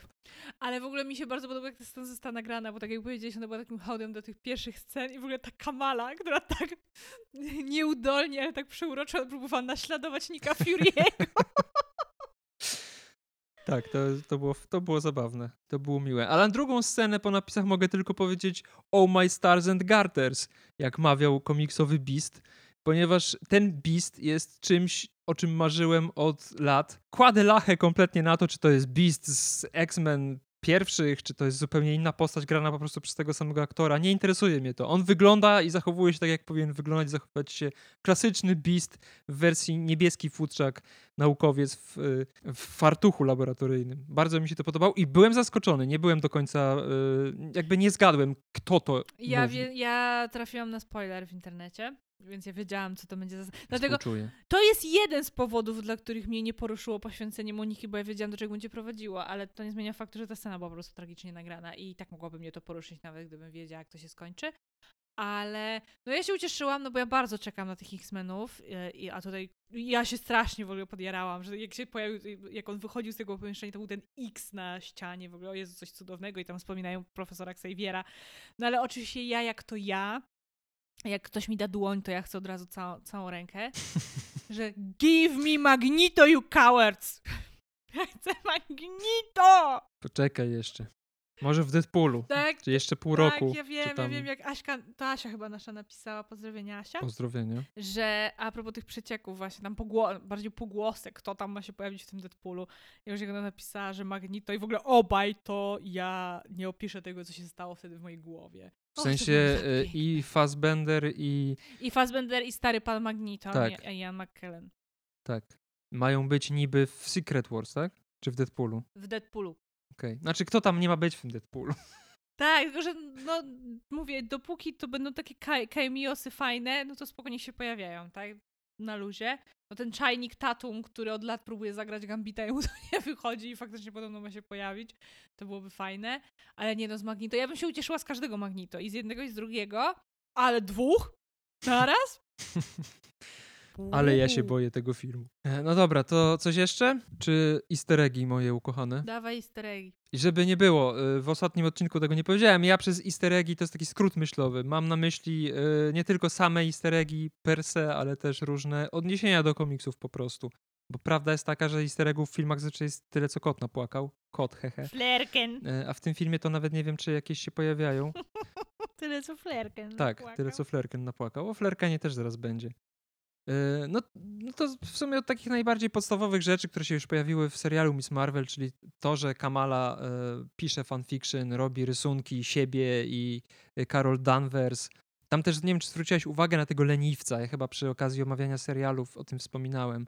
Y, też się pojawia w tych rysuneczkach, w tej animacji leniwiec. To jest taki stały element y, komiksowej Kamali Khan, która też pisze te wszystkie fanfiki, też robi sobie takie rysunki, y, obwiesza ten pokój i właśnie ona miała pluszowego leniwca, z którym sobie tam spała i miała jakieś różne gadżety z tym leniwcem, więc taki... Ale a propos tego jej obwieszonego pokoju, jak jest ta scena, kiedy Karol ląduje w tym jej pokoju i tak się rozgląda z taką dezorientacją, to było tak creepy, ja bym się na jej miejscu przestraszyła. Ona tam była wszędzie. to prawda, to było jakby takiego stalkera, co, co ma twoimi zdjęciami cały pokój wyklejony. Tak, dokładnie. To tak, to było. A, jeszcze, wiem jeszcze rzeczy, za którą ten film ma u mnie olbrzymiego plusa. E, a propos właśnie humoru. Boże, jak mnie do tej pory mnie to bawi i jak... Oczywiście był motyw z wymyślaniem ksywki nowemu superbohaterowi, tutaj superbohaterce. Tylko, że faktycznie to to jest chyba jedyny przypadek, kiedy taksywka ostatecznie nie została wymyślona. Tak, ja do tego jeszcze nawiążę pod sam koniec. Ale po prostu jak one to wymyślają, wymyślają i w pewnym momencie ta Karol, to, był taki, to była właśnie też taka typowa Karol, tak, a może Vision? A nie, sorry. Zostając przy Karol, to problemy z pamięcią y, tej bohaterki, które też się pojawiają już w jej pierwszym solowym filmie, to oczywiście jest stały motyw w komiksach. Ona praktycznie od samego początku miała problemy z tą pamięcią. W momencie, kiedy zmieniła się no bo Carol Danvers na początku, zanim została Kapitan Marvel, w komiksach była Miss Marvel oryginalną. Z tego co pamiętam, to początek jej w ogóle przygody z bycia superbohaterką to jest ym, właśnie sytuacja w stylu robię coś jako superbohaterka i później jako Carol Danvers tego nie pamiętam. I tak to przez kilka pierwszych numerów y, oryginalnej Miss Marvel chyba y, wyglądało, więc ten wątek też się pojawia w tych nowszych wersjach, y, ale to fajnie też wykorzystali, żeby zrobić lekkie streszczenie tego, co się działo w obrębie tych postaci za pomocą te, te, tej maszynki scrolli, która wzbudza, wywołuje wspomnienia. E, to jest, mhm. to jest o wiele lepszy sposób niż na przykład w Multiverse of Madness, te kręgi, na które Doctor Strange i Ameryka tak, stanęli. Tak, tam to było po chamsku, tak, tam to było po chamsku zrobione. Tutaj ma to sens, mimo tego, że też nie jest wybitne, ale powiedzmy, że, że nie, nie razi tak mocno jak tamto. E, Lieutenant Trouble, tak mówiła Karol mm, na małą Monikę Rambo. No na dorosłą też tak powiedziała. No też tak powiedziała. filmu. To też jest pseudonim wzięty z komiksów, tylko że w komiksach w taki sposób zwracała się do dziewczynki, która była jej bardzo wielką fanką. Dziewczynki, która nazywała się e, Katrin Renner i to była e, córka koleżanki, sąsiadki Carol Danvers, która mo moim zdaniem była trochę, w sensie mała Monika była trochę wzorowana na e, tej komiksowej postaci, bo to była trochę podobna relacja, taka może, no może nie podobna, bo nie wiem, czy ty też tak odbierasz y, relacje między Marią i Karol, że one były parą i wychowywały wspólnie Monikę? No nie wiem, ja to tak odbieram. Dla mnie, dla mnie one były. Ja kompletnie nie. Dla mnie to była totalnie platoniczna relacja, jak Sirius Black i James Potter. W każdym razie, nie, bez względu Czyli na to. Nie musimy romantyzować każdej relacji. Wiem, ale to by się wtedy łączyło z tym, że jakby Karol szuka sobie dziewczyny w teraźniejszości. No nieważne. sobie teraz szuka dziewczyny nie znaczy, że musiała być w związku ze Nie, oczywiście, że nie, że, nie, że nie znaczy, ale może wskazywać na, na jej orientację seksualną w filmach. E, no, no, więc trochę na wyrost powiedziałem, że to jest podobna relacja, bo nie jest. Tak naprawdę to była taka doszywana ciocia, ale nie były tak ze sobą blisko jak e, Monika i Karol w filmach. Ale jakby to, to też nie jest pomysł scenarzystów w żadnym wypadku.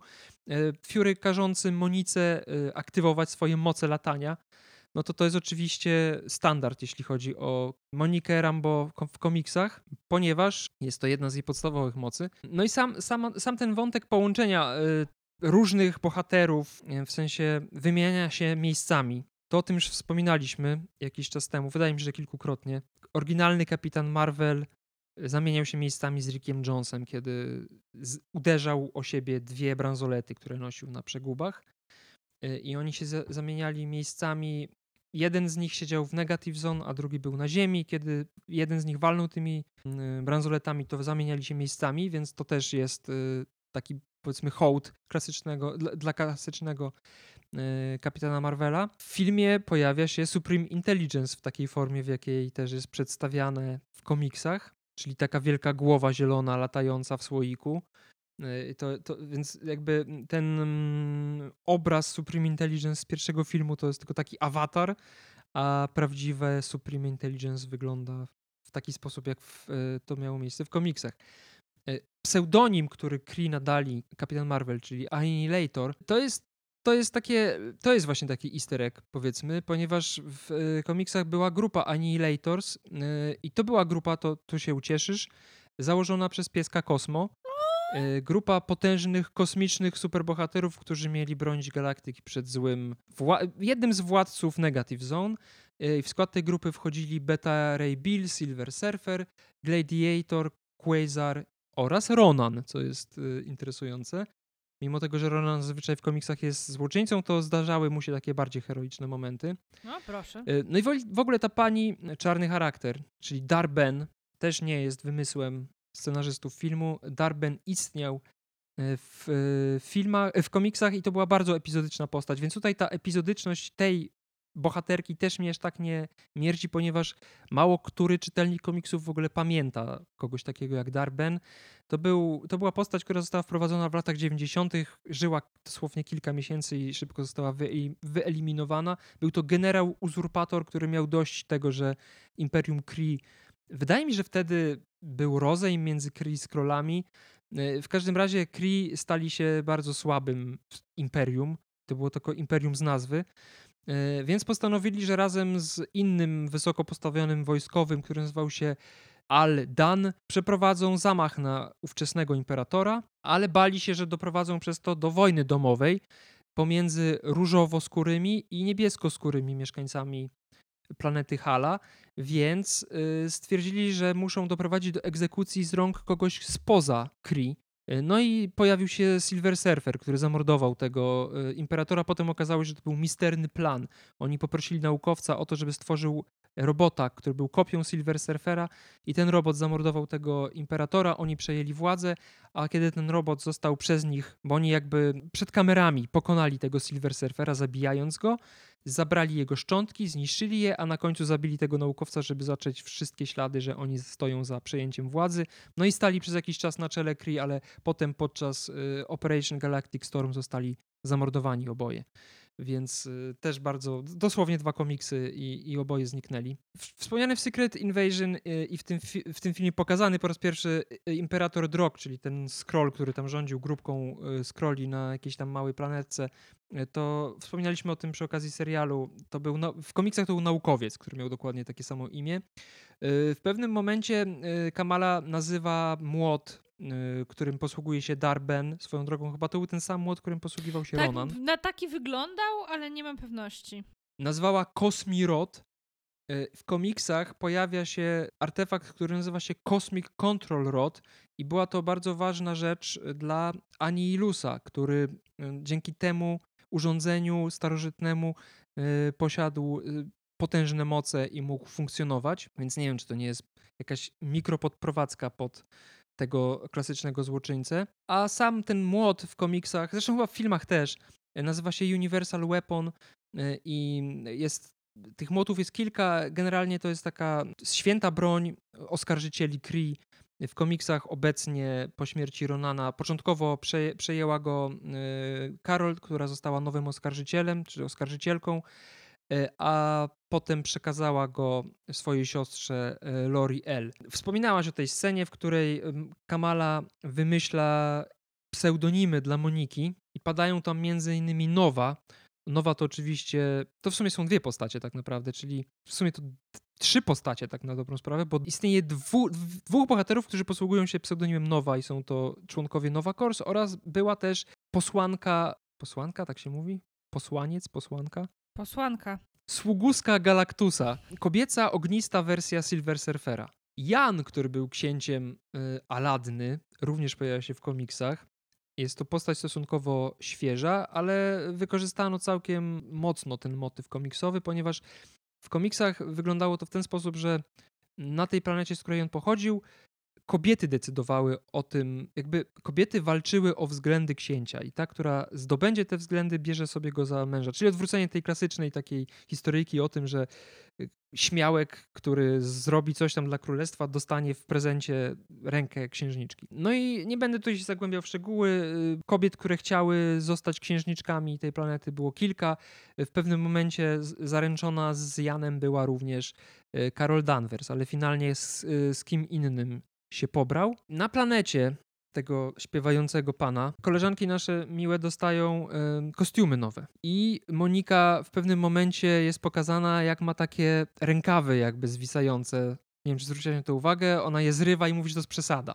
To jest odwołanie do klasycznego kostiumu Moniki. W czasach, kiedy była Kapitan Marvel, ona miała właśnie taki strój y, czarno-biały z takimi bardzo obwisłymi rękawami które zawsze, zawsze mnie, mnie fascynowało, jak ona sobie w walce radzi, po co, po co jej to jest potrzebne, do czego. No jak widać y, w bardziej prawdziwym świecie, w takim jak filmy Marvela, y, zrezygnowała z takiego dodatku do kostiumu.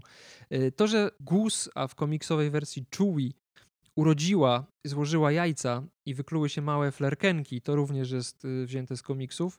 Wydaje mi się, że w Strażnikach Galaktyki był taki motyw, kiedy Kapitan Marvel połączyła siły ze Strażnikami i E, Rocket był z, w ogóle zszokowany, że ona Flerkena na pokład statków wprowadziła i się go bał, brzydził, chciał go zastrzelić i, i cały czas powtarzał, zobaczycie, on złoży jaja. No i w końcu w ładowni gdzieś tam odkryli, że, że Chewie złożyła chyba ze 100 tych jaj i wykluły się te małe kotki, które później gdzieś je tam oddano chyba. W filmie padła nazwa, że te bransolety, w sensie jedna, którą miała Kamala i drugą, która, którą miała Darben, nazywają się Quantum Bands, ale to jest połączenie dwóch artefaktów bardzo podobnych. To jest to, co e, MCU lubi robić, czyli wątki podobne łączyć w jeden wątek, tak jak zrobiono z Tesseractem i Kamieniem Nieskończoności, że stwierdzono, że nie ma sensu, żeby były dwa bardzo podobne do siebie przedmioty, więc zrobili z tego jeden przedmiot. I tutaj jest podobnie. Negabands to jest to, o czym wspomnieliśmy już jakiś czas temu, czyli te bransolety, które miał oryginalny Kapitan Marvel, za pomocą których wymieniał się miejscem, miejscem z Rickiem Jonesem. A z kolei Quantum Bands to były równie potężne, potężniejsze bransolety. Starożytny artefakt, który był czczony przez Kree, E, stworzony przez taką kosmiczną, potężną, niemal boską istotę znaną jako Ion. E, I Ion dawał je e, obrońcom wszechświata. I takim najsłynniejszym obrońcą wszechświata z komiksów Marvela, który posługiwał się Quantum Bands, był Quasar. No i scena po napisach, oprócz Beasta oczywiście, oprócz Young Avengers, o tym nie ma co wspomnieć, bo to jest oczywiste. Maria Rambo jest przedstawiona w dość nietypowym stroju. Nie wiem, czy pada tam jej, na, jej pseudonim w filmie? Chyba nie. Nie. Tylko jest chyba jasno zasugerowane, po prostu jasno wspomniane, że no, to nie jest jej matka.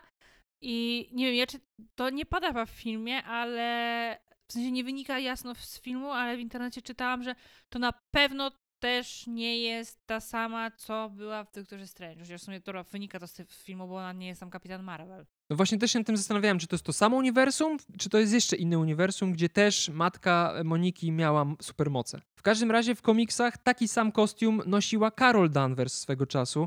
W momencie, kiedy e, podczas misji z X-Men swoją drogą w kosmosie e, natknęła się na rasę Brut i przez działania tej rasy wyzwoliła w sobie bardzo potężne moce i stała się binary, i teraz pytanie, czy w związku z tym, że przez cały film Kamala nie potrafiła wymyślić żadnego sensownego pseudonimu dla Moniki, a nie, wspomniałem o jeszcze jednej rzeczy, oprócz Nowy padły dwa, dwa inne pseudonimy, czyli Spektrum i Pulsar. I to były oba pseudonimy, którymi Monika posługiwała się w komiksach. Ona w ogóle miała dość burzliwe relacje ze swoimi pseudonimami, bardzo często je zmieniała. Zaczęła od Kapitan Marvel, później była Spektrum, później była Pulsar, później była Foton.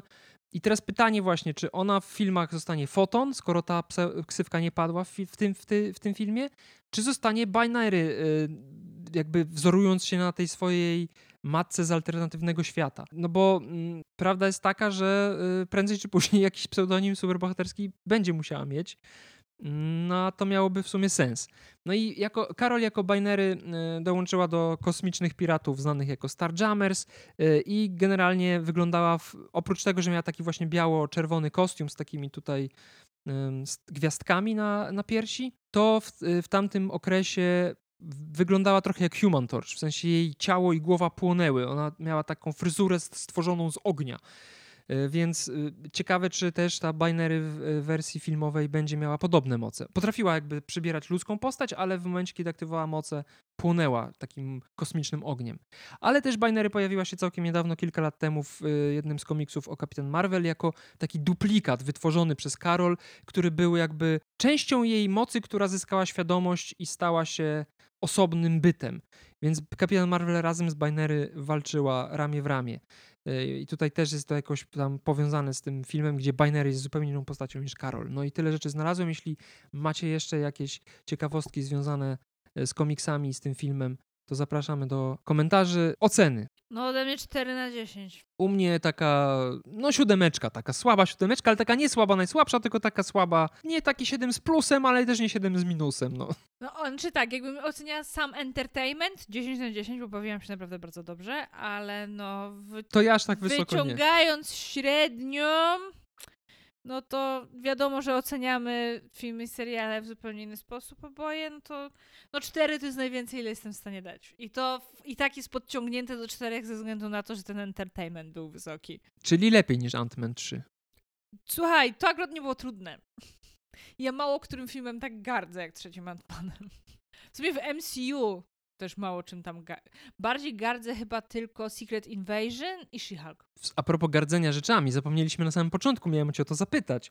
Co sądzisz na temat zwiastuna Madame Web? Powiem tak, żeby jakkolwiek go skomentować, kocham mój umysł za to, że wyparł większość tego zwiastuna. Ja mam przede wszystkim problem z Dakotą Johnson. Znaczy, ja uważam, że ona jest w ogóle bardzo ładną kobietą i ja uwielbiam jej stylówki. Ona się bardzo fajnie ubiera, ale irytuje mnie jej głos, sposób wymowy, bo ona mówi bardzo wolno. E, a ja jestem niecierpliwym człowiekiem, nie lubię, jak ludzie mówią wolno. Ja lubię Sydney Sweeney, ale oni nawet w tym filmie sprawili, że ona wygląda tak, że no, no nie. Jak jest ten moment, że ona jest w tym kostiumie, to jak Kamil, nasz wspólny znajomy, nie stwierdził, że wygląda jakby gra w porno parodii filmu, filmu Marvela. Ten film w ogóle tak wygląda. No, wygląda tragicznie, wygląda chyba, szczerze mówiąc, wygląda chyba najgorzej z tych filmów Sony. Eee, zobaczymy, czy będzie tak źle jak z Morbiusem. E, ale nawet porównując te dwa nadchodzące filmy Sony aktorskie, czyli Cravena i e, Madame, e, Madame Web, no to Craven się zapowiada na absolutne dno, ale przynajmniej taki film, który możesz się całkiem nieźle bawić podczas seansu. W sensie nie tak jak ja się na przykład bawiłam na Marvel, gdzie no mówię, naprawdę entertainment był wysoki, ale na zasadzie no, są ludzie, który, którzy uważają Morbiusa za tragiczny film, ale jednakże fajnie im się przynajmniej go oglądało, przynajmniej mogli się pośmiać z absurdów i tak dalej. No i Craven się trochę na taki zapowiada. Może to jest kwestia tego, że jestem babą i gra tam Aaron Taylor Johnson, bo to zawsze jakaś wartość dodana, przynajmniej będzie miło popatrzeć. No i gra tam, Jezu, gra tam Russell Crowe'a, ja lubię Russella Crowe jako aktora. A najbardziej tylko właśnie poza Gladiatorem oczywiście, ja ostatnio się przekonałam, że ja go lubię właśnie w takich filmach, że on wie, że te filmy są miowe, ale w nich gra i się świetnie bawi, jak na przykład Egzorcysta Papieża. No, ale no, mówię, na Cravenie jeszcze mogę się w miarę dobrze bawić. Nawet po prostu wyśmiewając film, tak? Ale przynajmniej nie umrę z żenady. A Madame Web zapowiada się na film, który jest totalną stratą czasu, bo ja i będę cały, i będzie mnie skręcało z żenady, i będę się nudzić, i w ogóle tam nie będzie nawet się z czego pośmieć, nie ma żadnego punktu zaczepienia. On jest tak mdły, jest tak w ogóle bezpłciowy i je, wygląda na coś, co tak totalnie nie powinno w ogóle było powstać. No i to by było na tyle. A u ciebie? Dla mnie on wygląda jak dziadowy serial CW z uniwersum DC zrobiony jako film. I to jeszcze jakieś 10 lat temu. Tak. Nie wiem, ja nie oglądam żadnego z tych e, seriali CW, ale one tam jak, jakiś tam fanbase mają więc no może nie są aż tak złe, e, ale tak, no faktycznie to jest, to jest, to jest dobre porównanie. No cóż, zobaczymy. No oczywiście, że obejrzę ten film, będziemy musieli go skomentować, ale będzie, obstawiam, że będzie mnie to bardzo bolało, by było na tyle. No, jeżeli Deadpool 3 nie będzie dobrym filmem, to mnie czeka bardzo smutny przyszły rok, jeżeli chodzi o filmy Marvela, bo czekają... Bo będzie bo, tylko jeden, nie? Z MCU tylko Deadpool. Z MCU będzie jeden. Tak, ale za to od Sony będą aż trzy. Bo Venom 3 też ma być w przyszłym roku podobno. To 4, bo ma być ten e, Spider-Verse jeszcze. No tego nie liczę, ja, ja o aktorskich mówię bardziej. Spider-Verse, no, mimo no to, tego, że no, no nie tak, podobała no, to mi się. Jest film Marvela od Sony. No tak, tak, to akurat pod tym kątem masz rację, ale mimo tego, że nie podobała mi się e, druga część, to myślę, że mimo to wszystko. To jest jakoś, ja uważam to za gdzieś tam jakościową, ambitną, pro, ambitniejszą trochę produkcję, tak, niż te aktorskie. No to jest spory rozstrzał i wciąż się, zwłaszcza, że ja jestem fanką pierwszej części i nie mieści się w mojej głowie kompletnie to, że oni robią Spider-Verse, to samo studio robi Spider-Verse i te aktorskie filmy. To jest w ogóle, nie, nie, nie wiem o co tu chodzi. Bo jeszcze gdyby to było widać, że to jest tak z przymrużeniem oka i że to jest zamierze, że to jest taki zamiar, żeby te filmy były tak koszmarne, to jeszcze jako tako hate watching tutaj by może fajnie działał. Ale nie, oni to robią na 100% serio i no ja, ja nie wiem, ja nie, ja nie rozumiem. I tak, do, ja do tej pory nie potrafię pojąć, dlaczego Aaron Taylor Johnson się zgodził zagrać tego Cravena. Nie, Może pieniędzy nie chciał. Dlaczego co oni mu tam obiecali. Stary, jak potrzebujesz pieniędzy, to się zgłoś na, na casting do y, serialowego Pottera. Na Jamesa Pottera proszę mi się zgłosić natychmiast. Może się zgłosił. Y, ja po Venomie 2 już nie chcę mieć nic wspólnego z tym uniwersum, ale niestety wiem, że będę musiał. Ja wciąż nie obejrzałam Venomu. Gdybyśmy nie nagrywali tego seriali? podcastu, powiedziałbym ci nie oglądaj. Ej, seriali, co wychodzi w przyszłym roku z MCU? Agata? Eko? Kto? Eko się zapowiada naprawdę dobrze. Nie wiem, czy my w ogóle komentowaliśmy tutaj e, zapowiedź Eko. Nie, ja nawet nie widziałem tego zwiastuna do końca, jak ma być cztery. To obejrzyj, bo jest naprawdę dobry. Obejrzyj jest naprawdę dobry. Ma mocny vibe Daredevila i Punishera tych Netflixowych. A Domyślam się. Wiesz, że lubię, wiesz, że lubię. Także no może być, mo, coś może być faktycznie z tego serialu. Także ja, ja trochę na niego czekam. Nie to, żebym przebierała nogami, ale jak wyjdzie, to chyba od razu odpalę, bo naprawdę mnie ciekawi. To może być coś fajnego. No będzie ta Agata, która. e, Ja jestem dosyć negatywnie nastawiona do tego serialu. Ja nie wiem, po co on w ogóle powstaje. Znaczy wiem, że po co powstaje, no bo Billy i Tommy, ale no nie wiem. Za czym? Zwłaszcza, że mnie ta Agata tak wkurwiała. Ale co jeszcze z seriali? A Iron Heart w końcu ma premierę? Ja, ja, ja, ja nie wiem, czy oni w ogóle pamiętają jeszcze o tym serialu. No nie wiem, seriali Poczekaj, będzie pewnie sprawdzę, więcej. Poczekaj, pisze M, MCU 2024. Cztery seriale mają być, tak twierdzi Filmweb. A nie, nie, dobra, źle przeczytałam tylko początek, że cztery, cztery filmy będą w 2025 roku. Ty, 2004. Ty, ty, ty. Nie, że jeden w 2024, a cztery w 2025. A, okej. Bo będzie w 2024 będzie Deadpool 3, w 25 będzie Brave New World, czy w ogóle podoba mi się ten tytuł. Ja już czekam, a nie, oni go już przetłumaczyli chyba na Nowy Wspaniały Świat. Eee, Później, że będzie Blade, Thunderbolts, no i Fantastyczna Czwórka. No tak przy tym jesteśmy, jak ci podobają e, informacje dotyczące castingów Fantastycznej Czwórki? To miał być początek tego odcinka, ale zapomniałem. I, poczekaj, co tam było, bo ja już się pogubiłam. Że pan Mandalorian ma być Reedem Richardsem? Nie, kompletnie nie. Bo nie, on mi kompletnie nie pasuje. Ja uwielbiam Pedro Pascala, ale mm, on mi kompletnie nie pasuje na Rida, Rida, Rida Richardsa. A pani z Witch ma być Silver Surferem. A To coś widziałam, faktycznie to coś widziałam. E, co do tego się nie wypowiem za bardzo, ale no mówię, Pedro Pascal nie, aczkolwiek już lepszy Pedro Pascal niż jak były wcześniej pogłoski, że miałyby to być Adam Driver. To już lepszy jest Pedro Pascal, jakoś tam bliżej mu do mojej wizji Rida Richardsa. E, No, bo z Sue Storm były pogłoski o Margot Robbie, ale z tego co pamiętam, to ostatnio chyba stanęło na Vanessie Kirby. Chyba tak. Kirby, czy jak to się tam mówi. No ja bym wolała, Van- ob, obie w sumie pasują do tej postaci gdzieś tam wizualnie, ale ja chyba wolałabym Vanessę, bo trochę mam dosyć tej Margot Robbie. Ja jej, no nie mogę nią Eee. patrzeć. Denerwuje mnie jej uroda. A Vanessa Kirby, nie wiem kto to kompletnie jest, ale podoba mi się jej nazwisko. Nie, ona jest piękną kobietą, ona grała no, księżniczkę Małgorzatę w The Crown, czyli nie oglądałeś. Nie. No i grała w Hopsie i Showie, czyli w spin-offie Szybkich i Wściekłych, czego też na pewno nie oglądałeś. Nie, nie wiem, No, zobaczymy. Ja jest to dobrą tam... aktorką, jest dobrą aktorką i tak jakby wizualnie pasuje do roli Sue Storm. Nie wiem, zobaczymy. Zobaczymy, ja się na ten moment nie nastawiam na nic. A, what if? A to jeszcze teraz, w grudniu chyba. Co? No, tak mi się wydaje. To będzie jakieś świąteczne trochę. Z tego co widziałem. A, faktycznie. Dobra, poczekaj, tu. Bo ja szukam cały czas. Nie, faktycznie, na Boże Narodzenie ma być What If. X-Men 97 ma być w przyszłym roku. Agata, da Darkhold Diaries. Co? The Vampire Diaries. Diaries. Przecież już się nie mogę wysłowić o tej godzinie. No Iron Heart.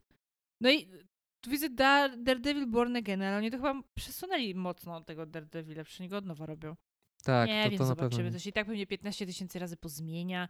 Zobaczymy, ale no a propos Deadpoola, ja, ja jestem dziwnie spokojna, jeżeli chodzi o ten film. Ja jakoś tak, ja mam w głowie, że nawet jeżeli nie będzie jakiś porywający, tak jak były dwie pierwsze części, które były naprawdę zajebiste, to ja mam jakieś takie wewnętrzne przeświadczenie, że on nie będzie zły.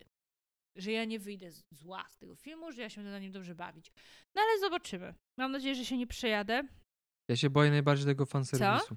Mówię, że się najbardziej tego fanserwisu boję. Że może być w taki sposób ja wiem, mamy zrealizowany, trochę jak mi się nie podoba. No bo tutaj bardzo łatwo jest przekroczyć granicę, to fakt. Eee, No zobaczymy, na ile będą mieli wyczucia. Ja się bardziej niż fan serwisu boję stępienia pazurów Deadpoolowi przez MCU. Oni niby tam obiecują, że będzie kategoria wiekowa R i że on no, nie straci swoich jajec, ale ja się obawiam, że jednak trochę może stracić. Że nie, że totalnie, że teraz będzie grzeczny, ale że no nie będzie tak po bandzie, jak był e, jak były pierwsze dwa Deadpoole, aczkolwiek też trzeba brać poprawkę na to, że pierwsze dwa Deadpoole były no ładnych kilka lat temu. I w międzyczasie wyszły, e, wy, wyszło kilka sezonów The Boys, gdzie The Boys już leci totalnie po bandzie i kwestia taka, że mogły wzrosnąć trochę oczekiwania widzów, jeżeli chodzi o takie rzeczy, i że będziemy wymagać od tego filmu więcej niż za, w takiej w zasadzie powinniśmy. Nie wiem, czy rozumiesz, o co mi chodzi, jaki mam ten tok myślenia. Trochę rozumiem, ale też Deadpool powi- chyba nigdy nie był postacią, która, no w sensie The Boys mimo wszystko jednak gdzieś ma ten poważny Tak, nie, ja taki... wiem, ja wiem, że to jest inny rodzaj po bandzie. Ja to wiem. To są w ogóle dwie zupełnie różne produkcje i dwa zupełnie różne, tak jakby dwie zupełnie różne formuły tego jechania po bandzie. Tylko właśnie chodzi mi o to, że Deadpool, jak sobie wychodziły te filmy superbohaterskie, to Deadpool był pierwszy, który faktycznie był taki bardzo bezpardonowy e, w tym wszystkim. I on wtedy właśnie, i on przez to działał, że on e, był tak, takim powiewem świeżości, jeżeli, chodzi o, jeżeli o to chodzi. I on był jedyny, który taki był tak naprawdę. No bo okej, Punisher był brutalny, ale on był poważny, brutalny i tak dalej, ale te, to, ta, ten poziom brutalności no też nie wykraczał poza jakąś tam skalę. A no ten Deadpool no, był Deadpoolem, tak? On był bardzo niepoprawny i on z tego słynął, e, ale później on zniknął i pojawiło się The Boys, gdzie The Boys jednak jest serialem już totalnie turbo po bandzie i oni tak jakby ustawili trochę inną poprzeczkę i fani się teraz do tego przyzwyczaili. I tak jakby ja się obawiam, czy nie może zaistnieć takie zjawisko, że teraz wyjdzie ten Deadpool, e, który my mamy w tej pamięci, że on jechał po bandzie, ale on będzie dużo tak jakby grzeczniejszy niż The Boys, co jest logiczne, no bo The Boys, no to jest The Boys.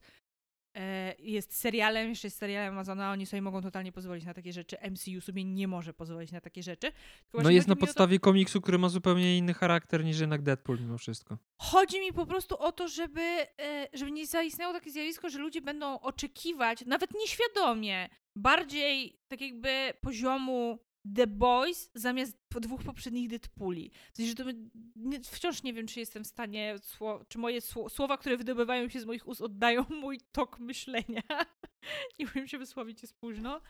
Nie no, ja ale wiem o co ci no, chodzi, ale też nie wiem, czy to nie jest po prostu pewna tylko grupa, pewien wycinek z tej grupy widzów, który może mieć takie oczekiwania, jednak większość to będą fani po prostu Deadpoola, którzy spodziewają się tego, że I- Deadpool będzie tak. Deadpoolem. Ja w ogóle muszę sobie odświeżyć pierwsze dwie części, bo ja się nie pamiętam, mówiąc szczerze. A to będzie miły rewatch. Ale to sobie go zrobię tuż przed, przed, przed premierą, bo teraz to nie ma co. Masz czas. No mam trochę czasu. Do wiosny mam trochę czasu. No X-Menów może z racji tego, że będzie Logan? Logana też możemy mówić, że X-Menów? Chociaż nie, wszystkich X-Menów mi się chyba nie chce oglądać. Chociaż Serial animowany se obejrzyj. Ja jestem po pierwszym sezonie. No nie wiem, może I powiem, że obejrzę, polecam, no. a Wizja bałem spotkania się. z Magnito, którego lubię, jest jednak silniejsza niż chęć e, obejrzenia a- animowanego serialu. Chociaż ja lubiłam ten animowany jako dziecko, więc to też jest taka kwestia, że lubiłam go jako dziecko. No to to jest idealna okazja, żeby zweryfikować teraz swoje Nie wyobrażenia wiem. i wspomnienia. Ja Na razie polecam. oglądam Grę o Tron, od- na razie oglądam Grę o Tron od początku. Dobra, kończmy, bo y, rozgadaliśmy się y, za bardzo. Tak. Więc zapraszamy na naszego Instagrama, na naszego Facebooka. Tam możecie napisać, co wy sądzicie na temat filmu The Marvels oraz inne rzeczy. I przypominamy o tym, że ostatnia szansa na zadanie nam pytań do Q&A, które miało być pod koniec listopada. Na początku miało być na początku listopada, te później miało być pod koniec listopada, a finalnie będzie na początku grudnia, o ile nie spadnie na nas kometa albo nie zdarzy się coś y, równie dziwnego, coś innego. Y, więc no, zadawajcie, pytajcie Dokładnie. i idźcie spać, bo my też musimy iść teraz spać, jesteśmy zmęczeni oboje. No to pozdro 616. Dobranoc. Papa. I...